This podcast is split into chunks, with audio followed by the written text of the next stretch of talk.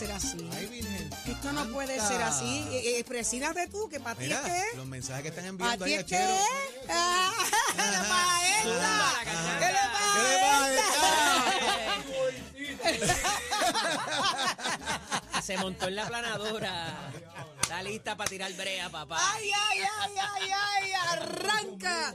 Arranca una nueva hora en Nación Z por Z93, 93.7 en San Juan, 93.3 en Ponce, 97.5 en Mayagüez. Saudi Rivera es quien te habla junto a Jorge Suárez, Eddie López, el gran hachero. ¿A quién le mandamos saludos? ¿A quién le mandamos Aquí, saludos? un saludo especial para la cena, la cena de Sweet Gallery, que es la jefa allí.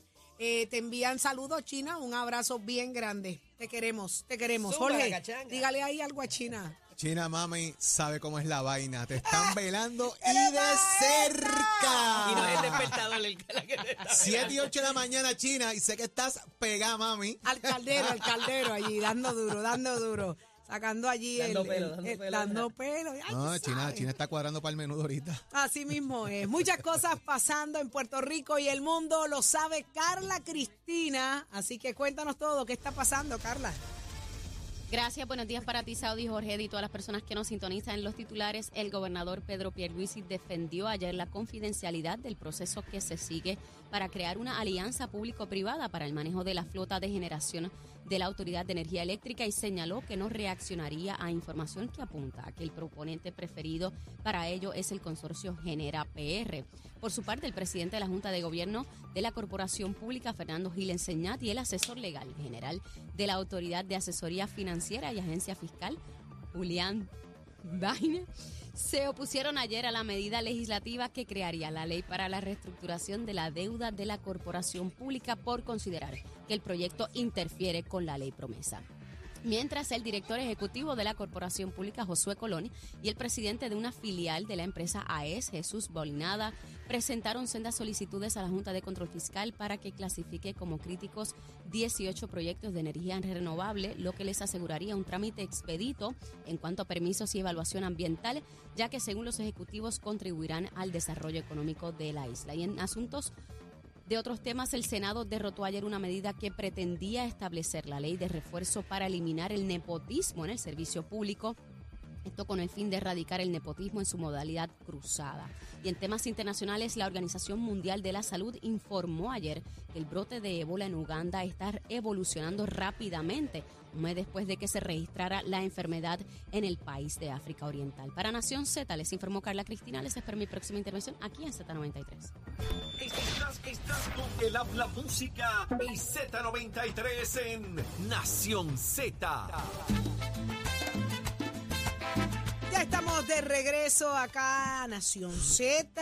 Estamos hablando eh, de, de que ahí se están radicando unas medidas importantes. Vamos a hablar en línea telefónica con Ángel Morey, representante del Partido Nuevo Progresista, para que nos den más detalles sobre esto. Buenos días. Buen día, representante. Buenos días, ¿cómo están Buen ustedes? día. Saludos. Contentos. Hoy es viernes y usted está contento. Eh, hubiera estado más contento si estuviera con ustedes en el estudio, pero Ay, contento que usted viene no también. sabe lo que está diciendo. Debidamente convocado. Tenía que traer el café, lo único, representante. Lo Usted único está que- cerca aquí. Aquí Lo se llevo, llega con llevo, En su desayuno. precinto, en su precinto está aquí al lado, así que. Digo, yo creo que esto es pa- Parte de parte mi de esto aquí, precinto. Amelia. Ustedes son parte de mi precinto. Así ah, es. pues así no, es. pues entonces nos merecemos ese café. Cuando Adjudicado. usted quiera, Pues no- cuando- no, se esfuerce mucho, eso es cuando usted quiera. Cuando me inviten, vamos para allá y Lunes, vamos martes, con el café y con una donita ahí. Ay, ya, no, no, Ave pero es que ya me dijo las donas, ¿ves? ¿No? Ahí Tiene es que empieza ser el problema. cupcake, cupcake, eh. No me ofrezca dona, usted me ofrece cupcake. bueno, bueno, representante, vamos a hablar de qué es esto, de qué es esa medida que se radica, eh, una, una medida bipartita para establecer una amnistía contributiva. ¿Con qué se come esto? ¿Qué significa esto? Bueno, básicamente es la, el proyecto de la Cámara 1537, en el cual, eh, eh, como ustedes indican, es una medida bipartita. eh, no hay muchas medidas que así se radican en la legislatura. Eh, y básicamente es para a todos los contribuyentes que están atrasados en, en sus pagos con Hacienda, darle un mecanismo al secretario para que se puedan poner al día sin las penalidades ni recargos y entrar unos dineros este extra al gobierno. Y en particular esta medida lo que queremos es eh, que el por lo menos 75% de lo que se recaude vaya para la, el fideicomiso de las pensiones del gobierno. O sea, tiene, Eh, tiene, des- tiene destino, al fin y al cabo, lo que se recaude ahí, eh, representante. Sí, eh, sí, eh, para aprovechar la oportunidad, el fideicomiso de pensiones, eh, que es que va a estar ayudando eh, el pago de las pensiones del gobierno, queremos que el sistema y el fideicomiso esté eh, completamente fondeado Ajá. para no tener eh, recortes futuros ni problemas con los pensionados. Y mientras más temprano podemos fondear, eh, perdóname el Spanglish, pero podamos preocupe. eh, llenar las necesidades este, económicas del fideicomiso, eventualmente en el futuro vamos a liberar las arcas de Hacienda para otros proyectos. Hay muchas personas, eh, representantes, ¿verdad? Por años se han radicado medidas que son para ah, trabajar con esto, ¿verdad? Amnistía en boletos de tránsito, amnistías en contribuciones, amnistía en muchas cosas, y hay quienes, como saben que eso va a pasar, dejan de pagar de alguna manera y esperan que la amnistía llegue para pagar menos. Y los que están al día sufren un golpetazo porque están cumpliendo, pero no se les ayuda en nada. No, no se ve esas cositas de vez en cuando. Digo, esto es importante para que los chavitos estén disponibles, pero los que cumplen Sí. también, que se atrasan y pagan esa cosa, ¿no se, ha, ¿no se ha propuesto algo de alguna manera que también el que está al día se beneficie y no se beneficie el que está atrasado y salga bien? Vamos, eh, yo estoy recuperando, recuperando ideas ahora mismo para ver cómo podemos ayudar a esta clase media trabajadora, que es el jamón del sándwich. Este, todas las ideas son bienvenidas para ir a trabajarlas. Eh, he escuchado varios, varias ideas este, de- que tienen que ver con una rebaja en la tasa de contribuciones, pero eso eh, lleva un impacto fiscal y, y la Junta tiene que aprobarlo, es un poquito más, compli- más complejo pero todas las ideas que sea para ayudar a la clase media, a la clase trabajadora, son bienvenidas y las vamos a atender. Y representante, permiso, ahora sí, ahora sí. Eh, representante, ¿y quién le firmó la medida como coautor de otro partido a esto? Ok, eh, eh, la declaración de nosotros este, estaba ah, de acuerdo con la medida y entonces cuando voy a- al lado del Partido Popular, eh, muchos de los compañeros del partido este, estaban de acuerdo con la medida y el presidente del cuerpo este, eh, pidió que se incorporara a toda la delegación. Mm, y así que están las dos delegaciones, tanto de PNP y PPD, están este, auspiciando esta medida. Representante, usted habla, eh, me parece entender, que usted habla de la creación de un fondo para la utilización para otra, para otra cosa que no sea eh, a donde usualmente va, que es el fondo general o verdad o, o las, o las partidas que hay dispuestas para ello en ley, que a veces hay unos fondos creados ya. El que se cree este fondo, hemos visto Ya está creado, ya, ya- está creado. ya está creado. El fideicomiso ya está creado y ya tiene 1.2, 1.2, Ok. 1.4 billones eh, ya en el fideicomiso.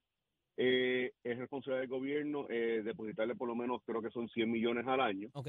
Y, Y la Junta de Supervisión Fiscal, llegar- estando en quiebra y Carretera también teniendo una situación de reestructuración de su deuda, no tiene objeción con esto, porque hemos visto recientemente, como le estaba diciendo, eh, que eh, cuando se creaban estos fondos o el dinero se, se enviaba a otro fondo, eh, al haber la reestructuración de la deuda, la Junta había presentado objeción a ello eh, por razón de que no iba a nutrir las arcas eh, de, de esa corporación o esa agencia.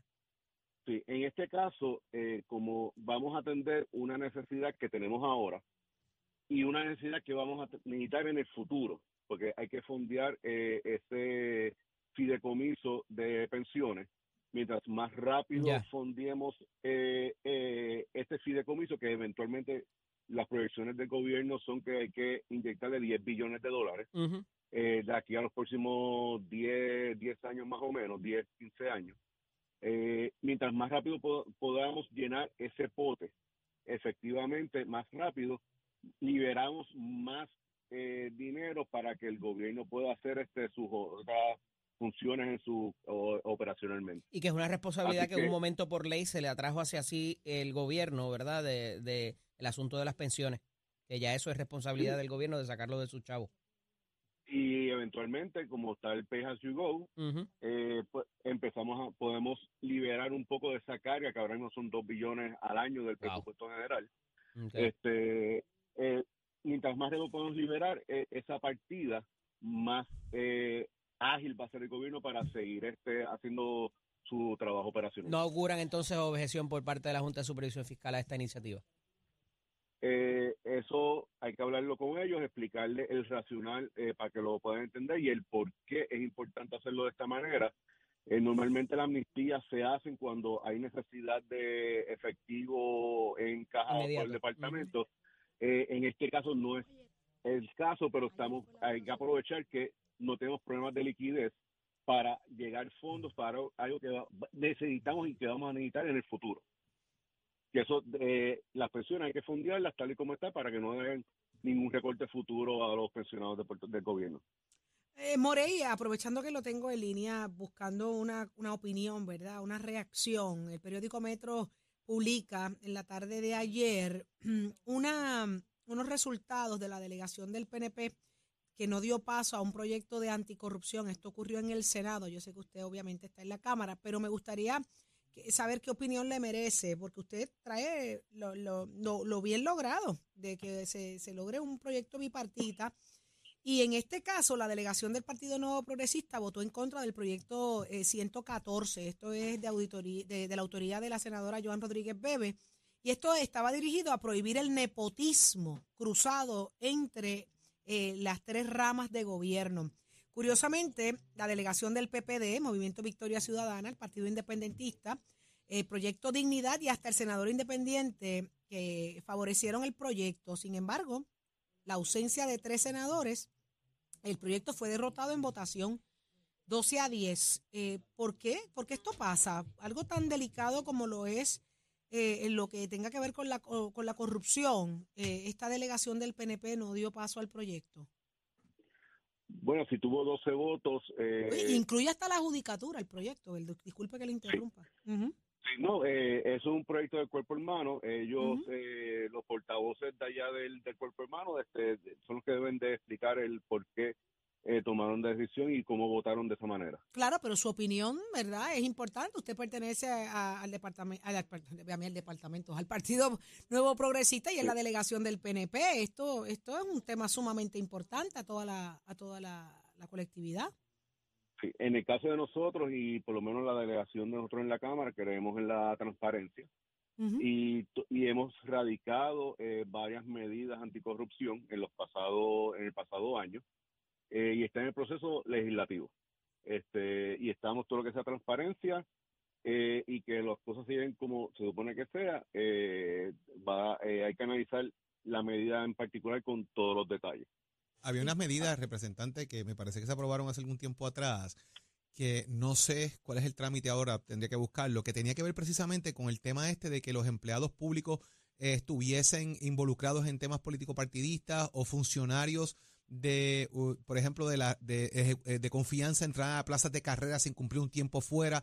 Entiendo que se llegó a aprobar en la Cámara, no sé cómo votó la delegación del, del PNP, porque realmente no recuerdo, eh, pero estaba en trámite, no sé por dónde anda eso. eh, ¿sabe el número del proyecto? Pues, no me acuerdo, pero déjame si yo lo consigo. tantos nosotros vemos tantos proyectos todos los días Eh, este, lleva un tiempo esa medida dando vueltas. Sé que se llegó a aprobar en Cámara, no sé cuál es el tracto, lo voy a buscar. Pero son medidas que son interesantes, porque si tú eres una persona de confianza, no te puedo dar una plaza de carrera hasta tanto y en cuanto cumpla un tiempo fuera de la plaza de confianza. Que muchas veces ese brinco se da, ¿verdad? Soy de confianza y me consigo una plaza de carrera y rápido cojo la plaza de carrera para quedarme en el puesto, etcétera. Son, son, son una serie de medidas que se estaban dando tratando de evitar el, el, el continuismo y otras eh, Cuando- situaciones que se dieron anteriormente. está también. acabando el cuatrenio, Ole. Usualmente Oye, eso pasa. Lo, lo importante es si la persona está cualificada y cumple con todos los requisitos, Mérito, no se puede mérito. penalizar a la persona. Si tiene los méritos y cumple con todos los requisitos y la experiencia, eh, no veo tampoco porque hay que penalizarlo. Qué interesante. Agradecidos, Ángel Morey, día, representante. abrazo, del Partido Nuevo. Progresista, por estar con nosotros acá en Debidamente emplazado para que venga a traernos el café y la Sí, no que dona. Que dona ni que dona. Si llega con dona, no entra. café, el café. Café y Café, café Mira. es lo que hay. Por ahí viene, viene gente bajando Muy de- bien. Un abrazo. Lindo día. Gracias, representante. de y saludar a doña Elba que viene bajando la carretera de Sidra para Cagua, está pega escuchándonos ahí, está escribiendo en las redes sociales. Doña Elba. Elba, Elba, papá, trabaja allá en Do- Cagua. en Doña Elba, saludos para usted también que viene en sintonía de Nación Z. Gracias por estar con nosotros. Pero hay mucha más información. Ahora viene el buen análisis. Adelante, Hachero. Este segmento es traído a ustedes por Caguas Expressway, donde menos le cuesta un Ford. Damos paso al segmento del análisis del día y como todos los viernes está con nosotros el exsecretario general del Partido Popular Democrático, el amigo Carlos Bianchi y Anglero. Buenos días, Carlito. Buenos días, buenos días a ti y todos los. Siempre es un placer, Edith. Y está con nosotros también eh, nuestro buen amigo, el licenciado Adrián González Costa, ex candidato a la alcaldía de San Juan por el Partido Independentista Puertorriqueño. Buenos días, Adrián. Buenos días a ti, Eddie, a los compañeros allá en el estudio, al compañero Bianchi y a todos los que nos están escuchando. Mira, eh, un poco, eh, Saudi ahora acababa de hablar del tema que tenía pautado con ustedes, le pidió una reacción al representante Ángel Morey a los efectos de esta medida que se propone por parte de la senadora Rodríguez Bebe. Parece que no se le dio paso en el Senado eh, eh, y ver qué pasa con ese trámite particular. Eh, pero me parece que está interesante porque cubre las tres ramas de gobierno y habla de lo que es el nepotismo cruzado. Tú me contratas a, a mi familiar, yo te contrato el tuyo y no necesariamente en un solo cuerpo o en una sola agencia, sino eh, ir más allá. Esto, ¿verdad? Requeriría investigación, requeriría eh, también pues algún tipo de, de, ley especial o, o, o cómo o, o ya es suficiente. Ustedes me dirán en cuanto a eso. Comienzo contigo, Adrián. Mira, eh, no, la, la, el proyecto de ley lo que persigue es precisamente que no haya un acuerdo, o sea, que reconoce el- la intención de contratar por el mero hecho de ser pariente de, eh, eh, a, a mi juicio, recoge, eh, distingue, ¿no? Lo que sería que haya un pariente en, un, en una agencia o en una alcaldía y no necesariamente fue producto de un acuerdo de contratarlo porque sí, ¿ves? Esa es la diferencia. Cuando, cuando es acordado, se configura el nepotismo. Si el alcalde no sabe que su hijo está trabajando, cosa difícil, eh, en la legislatura o en otra agencia, pues ahí es distinto, o viceversa. Pero fíjate, lo, lo, lo, lo, que nos, lo que nos debe sorprender es que cuando la, la oposición votamos en contra, los PNP dicen que nosotros nos oponemos a todo. ¿Y ahora? ¿Qué van a decir? O se abstienen, Ellos se acuérdate. oponen a las cosas buenas. ¿Cómo? O se abstienen también. O sea, tienen cosas que nunca nosotros hacemos. Ujú. Pero fíjate que cada vez que se habla de algo que era bueno para el país, o no contó con sus votos y aún así pasó, o se colgó porque no contó con los votos del PNP. La las cosas ambientales, las cosas anticorrupción. Entonces, ¿de qué estamos hablando? Yo creo que, que eso es lo importante, que el país siga viendo las posturas de cada cual ante temas tan importantes como medidas que, que, que mejorarían eh, eh, el país. Carlito, en la práctica, ¿esto es viable? ¿Se le añadirían disposiciones a la ley de ética? ¿Se añadiría quizás en, la, en lo que es el código de ética de los cuerpos legislativos? ¿Cómo ves cómo funcionaría en la práctica?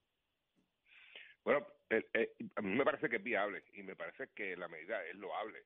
Eh, eh, establecer claramente, ¿verdad?, que, que evitar ese conflicto de interés por, por acuerdo, ¿verdad?, por, por, por, por acuerdo mutuo entre ambas partes. Y de que alguien esté bautizado, exacto, familiar, que tenga padrino. de que hay- claro, no estamos hablando de que si tiene los méritos, si es una persona que solicitó, eh, eh, recuerda que el problema es que cuando son empleados de confianza, pues no tienes que cumplir con ningún tipo de, de requerimiento que no sea el que el jefe de agencia o que el legislador en este caso o eh, el juez pues entienda eh, Que esa es la persona que una quiere persona de confianza y es la que yo quiero en esa posición. Así que, que tuvo el PNP una gran oportunidad.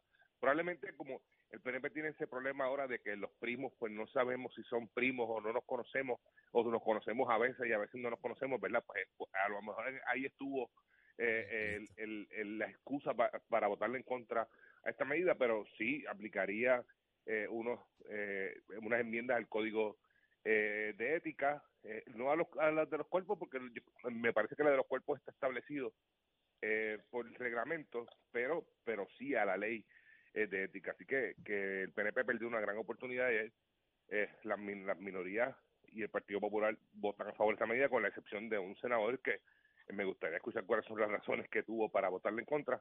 eh, pero, pero ¿No es hablar de la soga en casa del horcao? Bueno, eso, eso es un buen, eso es una, una buena, ¿verdad? Una buena pregunta para hacerle porque ¿cuáles fueron las razones? Porque me parece que era una medida loable. Mira, pero hablando de situaciones difíciles, tenemos este asunto que repunta en esta semana en la discusión del Partido Popular Democrático. Eh, Adrián, y aunque sé que esto, ¿verdad? Eh, eh, es de otro partido, pero tiene que ver quizás con la disciplina que se requiere, con la toma de decisiones, con la apertura a que otras personas sean miembros del cuerpo rector de ese partido y, y las propuestas, cómo se llevan a cabo de modificación de los organismos rectores y cuánta apertura hay para eso, ¿verdad? Sin enfocarnos quizás en el Partido Popular Democrático, eh, en, en, otros partidos, ya sean de nueva creación o los partidos tradicionales, como les llaman, eh, y, y, y, cuánta resistencia hay al final del día a que se den cambios eh, sustanciales en las estructuras de los partidos que, que, ya conocemos, los partidos tradicionales. Adrián. Bueno, ciertamente hay una resistencia general a, a cambiar las cosas eh, ¿verdad? De la forma que habían sido por las pasadas décadas y lo hemos hablado muchísimas veces, que tanto el Partido Popular como el Partido Progresista como que ignoran un poco la nueva forma eh, en la que se debe hacer política y es en lo, eh, basado en lo que la gente espera de los partidos políticos, que el cielo no se tapa con la mano. Vivimos en una sociedad que todas las instituciones, todas, los partidos políticos, la iglesia, lo que ustedes quieran ponerle el nombre de institución, no, no tienen el, mismo eh, eh, enganche que tenían hace quizás 10, 15 o 20 años, y mucho menos si, nos vamos más para atrás. Entonces no podemos seguir operando como se operaba 50 años atrás, y digo podemos, porque ahí, ahí estamos todos. Y por eso es que a lo mejor cosas que antes pasaban desapercibidas, ahora hacen noticias, como lo que está pasando en el Partido Popular. Y no, olvídate de, las de las enmiendas del reglamento, que la ¿Cómo no le vas a prestar el, la sede del partido a la vicepresidenta del partido para que haga una conferencia de prensa? Lo primero que yo me pregunté fue cómo la vicepresidenta del partido no tiene llave de la sede del partido. son, cosas que cualquiera con dos dedos de frente se cuestiona y no solamente se cuestiona, sino que el cuestionamiento se convierte en un señalamiento hacia la institución que está ahí para de alguna forma ofrecerle al país una opción de administración, de, dirigir las riendas del país o de los municipios, etcétera. Así que son cuestionamientos que cada vez se hace más la gente y sobre todo la gente joven. Y cuando digo joven, me, hasta nos incluyo a nosotros, o sea, de 40 años para abajo tienen una visión distinta de lo que es la vida. Carlos, eh, eh, esa disciplina de partido, o sea, ¿hay democracia como dice Adrián o hay que ejercer la democracia más abajo, pero no necesariamente en esas estructuras? Quizás estos cambios son mucho, muy rápido, too much too soon, eh, para que eh, se reforme la cúpula del partido, la resistencia a dejar entrar jóvenes. ¿Qué hay aquí pasando verdaderamente en el Partido Popular y dónde, eh, cuánta molestia puede crear esto y, y, rompimiento quizás de la, de la colectividad por simplemente traer estas nuevas propuestas?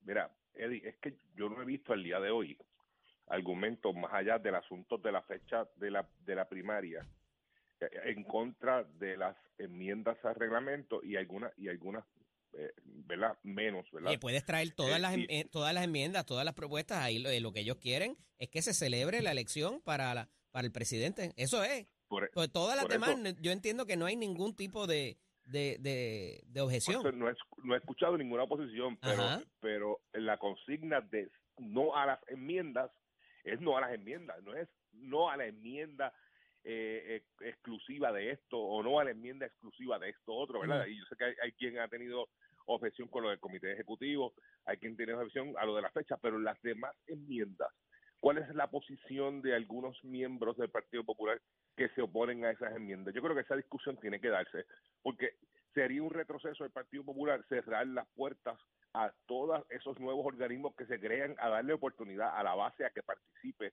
y que sea parte de esa junta de gobierno, ¿verdad? Esa discusión tiene que ser, tiene que dividirse porque eh, vas a centralizar en una sola cosa y el retroceso o, o que el Partido Popular permanezca en el estatus que está hoy, que es lo que hemos criticado en el pasado, que lo hablamos hace algunos meses cuando se planteó aquí que la elección debió haber sido en agosto o se había movido para febrero, de que todos los miembros de la Junta de Gobierno eh, tienen que ser representativos de la base, ¿verdad? No puede seguir siendo un grupo select de personas eh, concentradas en la zona metropolitana, darle participación adicional a, a, los distritos senatoriales. Me, parece que, esa discusión se tiene que dar con más seriedad que, que la oposición a que la fecha tal o el comité ejecutivo tal, ¿verdad? Tienen que ser un poco más abiertas. El, el Partido Independentista, ¿verdad? Y- Yo creo el- que, el- que el diluir el poder también con ese comité ejecutivo tiene mucho que ver en cómo se toman las decisiones y pudiéramos ver resistencia en cuanto pues a eso error, más adelante. Es un error, es un error pero el, el, el- lo que te traía, el Partido Independentista también tiene, eh, si- eh, podría dar cátedra si, si no recuerda y pierde de perspectiva histórica los, los rompimientos que han habido dentro de esa estructura, como ha sido el movimiento de soberanista. No el tengo tiempo para más. Agradecido de ambos que estén con nosotros viene. disponibles. Un abrazo. Hablamos- que viene, buen fin de semana. Sí, señor.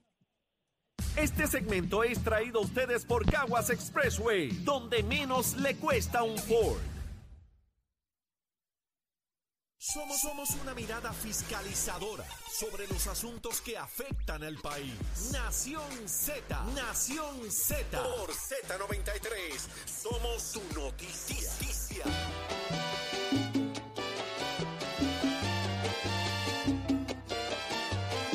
Somos deporte y estamos listos. Tato Hernández está con nosotros. Buenos días, Tato. Buenos días, buenos días, buenos días. Good morning, everybody in the study. 93.7, sí, 93. La Z de Queen of Salsa. Como estoy mejorando en ese inglés de mi universidad, Ready Miss Construction. ¿eh?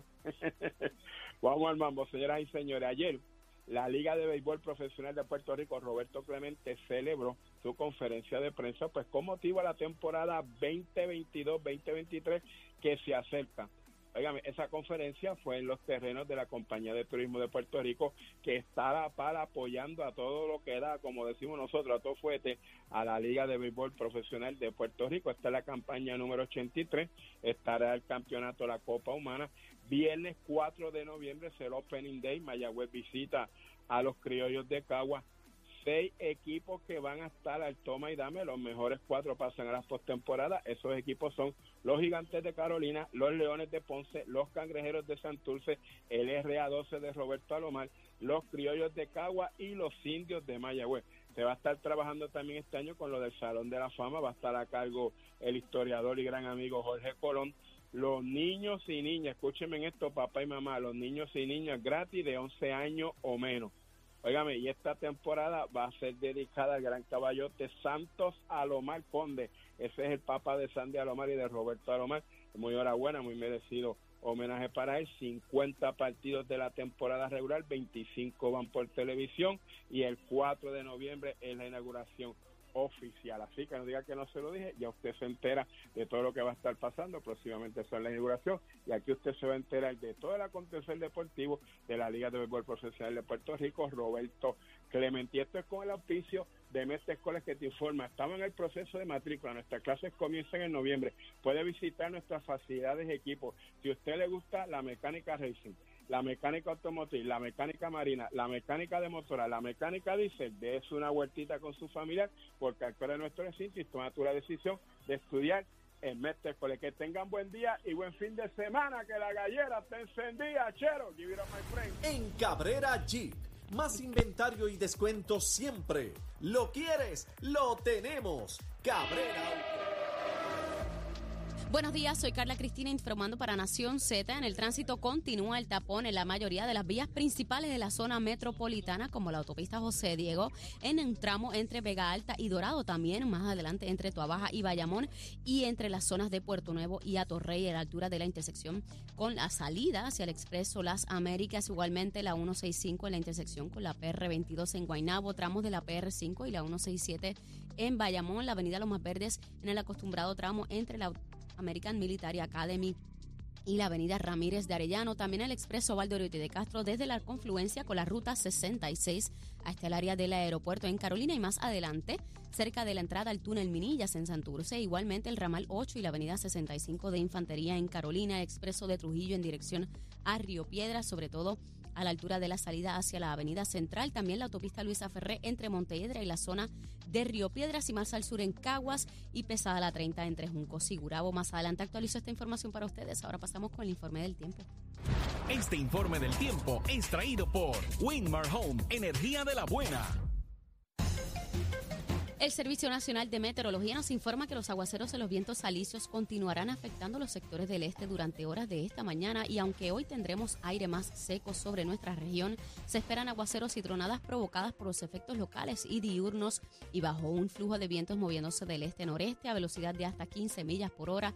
La actividad de lluvia se concentrará en el suroeste de la isla donde son probables los impactos por lluvias excesivas y rayos, excepto por los aguaceros ocasionales. Generalmente se esperan condiciones de buen tiempo para esta noche. Las temperaturas máximas durante el día fluctuarán entre los altos 70 grados en las zonas más altas de la montaña y el interior y los bajos 90 grados en las áreas costeras y urbanas del norte, donde es probable que los índices de calor alcancen los 105 grados. Más adelante les hablo sobre cómo estará el mar hoy. Para Nación Z les informó Carla Cristina. Les espero mi próxima intervención aquí en Z93.